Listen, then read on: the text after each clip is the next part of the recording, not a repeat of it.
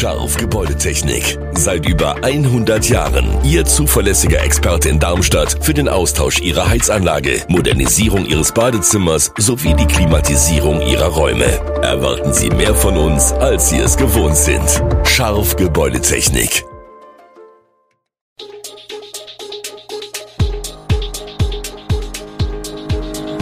Gude, unser morgendliches News Update. Das Wichtigste aus Südhessen für Sie im Überblick. Guten Morgen aus Darmstadt an diesem 14. April. Das nächste Kapitel im Lkw-Streik an der A5, Parkverbote für die Sicherheit von Radfahrern in Darmstadt und die Antwort auf die Frage, was Ex-Familienministerin Anne Spiegel heute macht. Das und mehr gibt es heute für Sie im Podcast. Der Lkw-Streik auf dem Rasthof Gräfenhausen West an der A5 geht in die nächste Runde. Erst waren die Gespräche zwischen dem polnischen Großspediteur Lukasz Mazur und seinen Fahrern, die nach eigener Aussage zwei Monate keinen Lohn erhalten haben und deshalb in den Streik getreten sind, abgerissen. Am Karfreitag hatte Mazur dann gemeinsam mit der Sicherheitsfirma Rutkowski Patrol versucht, vor Ort die Kontrolle über die Fahrzeuge zu erlangen. Die Polizei griff ein und verhinderte eine Auseinandersetzung. Jetzt geht Mazur juristisch gegen seine Fahrer vor. Wie die Staatsanwaltschaft Darmstadt bestätigte, hat ein Anwalt im Auftrag des Spediteurs Anzeige gegen die Fahrer erstattet. Er wirft ihnen die Unterschlagung von 39 Lkw vor. Die insgesamt 63 Fahrer, die größtenteils aus Georgien und Usbekistan stammen, streiken seit dem 30. März auf dem Rastplatz. Sie haben angekündigt, so lange bleiben zu wollen, bis sie ihr Geld bekommen. Sie klagen zudem über schlechte Arbeitsverhältnisse und kritisieren, dass sie seit Monaten nicht mehr zu Hause waren. Das Café Nimmersatt im Eberstädter Süden soll wieder ein Ort der Begegnung werden. In den letzten zwei Jahren war das Café geschlossen. Über zehn Jahre war der Stadtteiltreffpunkt in der Wilhelmhauf-Schule beheimatet. Doch da dort Renovierungsarbeiten anstanden und die Schule zunehmend selbst jeden verfügbaren Quadratmeter brauchte, musste das Café ausziehen. Nun wurden die Räumlichkeiten des städtischen Seniorentreffs in Eberstadt auf Vordermann gebracht, eine neue Küche und der Thekenbereich eingerichtet, neue Möbel angeschafft, Wände eingezogen und die Toiletten saniert. Die Arbeit im Café Nimmersatt bietet die Möglichkeit der beruflichen Qualifikation und soll so die Chancen auf eine Anstellung im regulären Arbeitsmarkt verbessern. Rund neun Monate dauert diese über das Jobcenter finanzierte Qualifizierung. Von dem Weiterbildungsprojekt profitieren auch die Gäste des Café Nimmersatt, in dem ein vegetarisches Mittagessen 1 Euro und 50 Cent und ein Gericht mit Fleisch oder Fisch 2 Euro und 50 Cent kostet. Die Preise werden bewusst auf einem niedrigen Niveau gehalten, um auch Menschen mit sehr geringem Einkommen einen Kaffeebesuch zu ermöglichen da es entlang der Rüdesheimer Straße zwischen Südbahnhof und Donnersbergring in der Vergangenheit vermehrt zu Unfällen kam, bei denen Radfahrer durch sich öffnende Autotüren verletzt wurden, soll nun das Parken dort künftig unterbunden werden.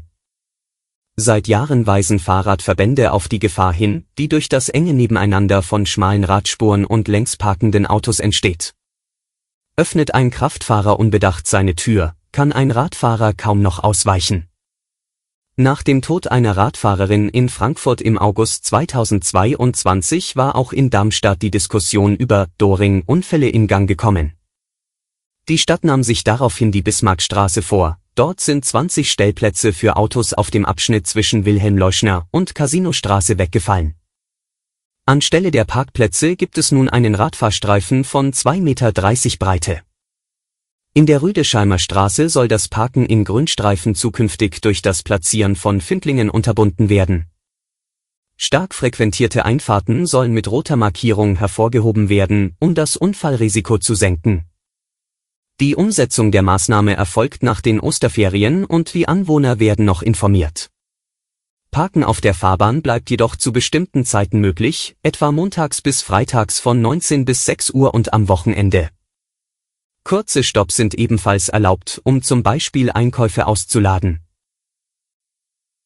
Was macht eigentlich Anne Spiegel?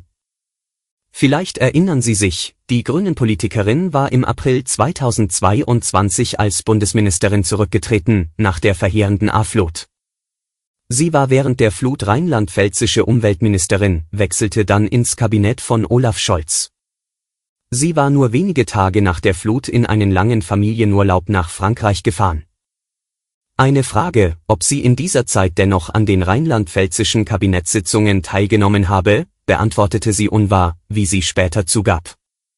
Spiegel verlor den Rückhalt ihrer Partei und trat zurück. Und heute? Nach ihrem Rücktritt bekam Spiegel ein Übergangsgeld, angeblich mehr als 75.000 Euro. Sie soll mit ihrer Familie in Berlin wohnen. Anfragen, was sie nun macht, blocken die Grünen ab. Aus Kreisen der Opposition im Bundestag hält sich das Gerücht, dass Spiegel bei der Heinrich-Böll-Stiftung in Berlin untergekommen sein könnte. Ein Auffangbecken für gestrandete Politiker. Auf Anfrage heißt es allerdings aus der Stiftung, dass man dies nicht bestätigen könne. Spiegel würde nicht für sie arbeiten, man könne dies aber in der Zukunft nicht ausschließen. Die US-Gesundheitsbehörde hat für ein wichtiges Medikament der Firma Merck gegen multiple Sklerose einen Teilstopp der Tests an Menschen verfügt. Anlass für die Maßnahme waren laut Merck zwei kürzlich gemeldete Fälle mit Laborwerten, die auf eine Leberschädigung hindeuten. Die Leberwerte der Probanden haben sich demnach nach dem Absetzen der Medikation wieder vollständig normalisiert.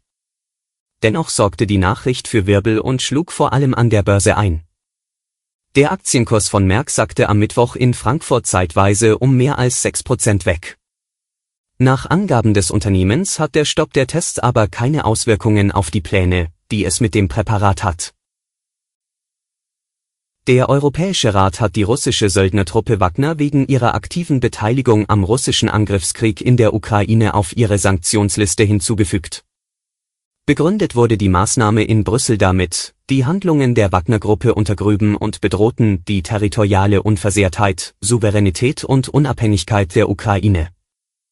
Im Februar hatte die EU bereits elf Personen und sieben Einrichtungen mit Strafmaßnahmen belegt, die mit der Wagner-Gruppe in Verbindung stehen.